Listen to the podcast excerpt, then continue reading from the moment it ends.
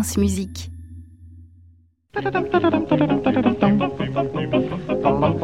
Bonjour Aliette. Bonjour Saskia, bonjour à tous. Lundi 1er mai, fête du travail, nous sommes en studio et en direct.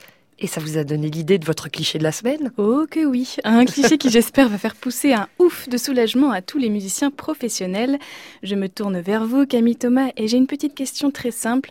Combien de fois vous a-t-on déjà dit mais sinon à part le violoncelle tu fais quoi dans la vie? Souvent.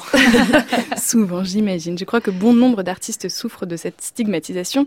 Quand on est instrumentiste, chanteur, choriste, chef, on n'imagine pas toujours que derrière c'est un métier à temps plein, rémunéré, avec des contraintes, un emploi du temps, beaucoup d'énergie dépensée. Bref, être musicien, c'est de la passion, mais c'est aussi beaucoup de boulot. Et ce dès le plus jeune âge. Oui, on oublie que, peu de, que devenir musicien professionnel n'arrive pas par magie.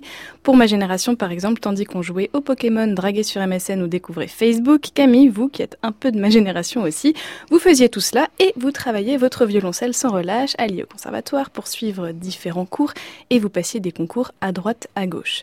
Passer ce cap, être musicien, c'est aussi enchaîner les cachets, les remplacements, parfois renoncer à faire ce qui plaît vraiment pour finir les mois décemment.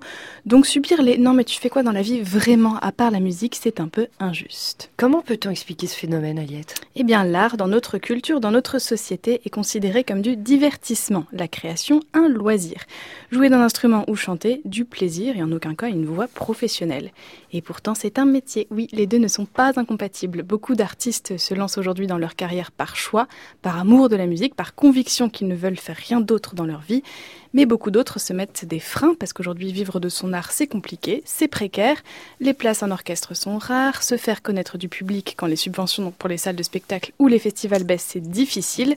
Il faut en avoir du courage pour affronter les, les idées reçues, convaincre ses proches, accepter une vie compliquée faite d'imprévus, de périodes floues, d'horaires décalés. La Saskia, je vous regarde, vous pouvez aussi témoigner. Hein Mais heureusement que c'est un métier, heureusement qu'il existe ce métier, que les orchestres existent, heureusement qu'ils s'enrichissent, qu'ils apprennent de toutes les cultures en jouant des compositeurs de toutes les origines, en accueillant des musiciens et des chefs d'orchestre de tous les pays.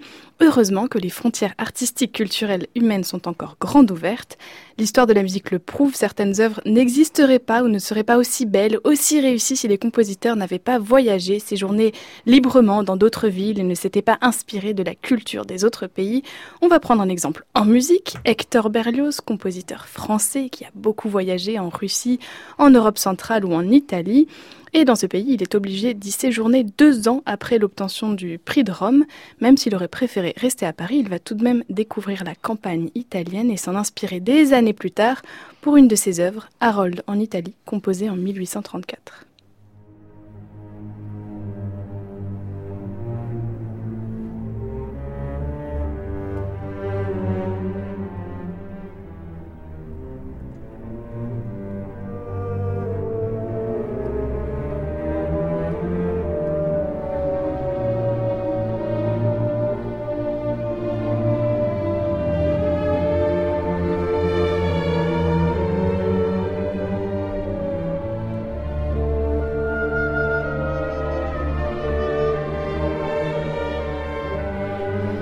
Voilà un peu de Berlioz à la sauce italienne pour goûter le délice des inspirations multiculturelles et vous souhaiter une bonne semaine. Merci beaucoup, Aliette Delalleux. Retrouvez toute l'actualité musicale sur francemusique.fr.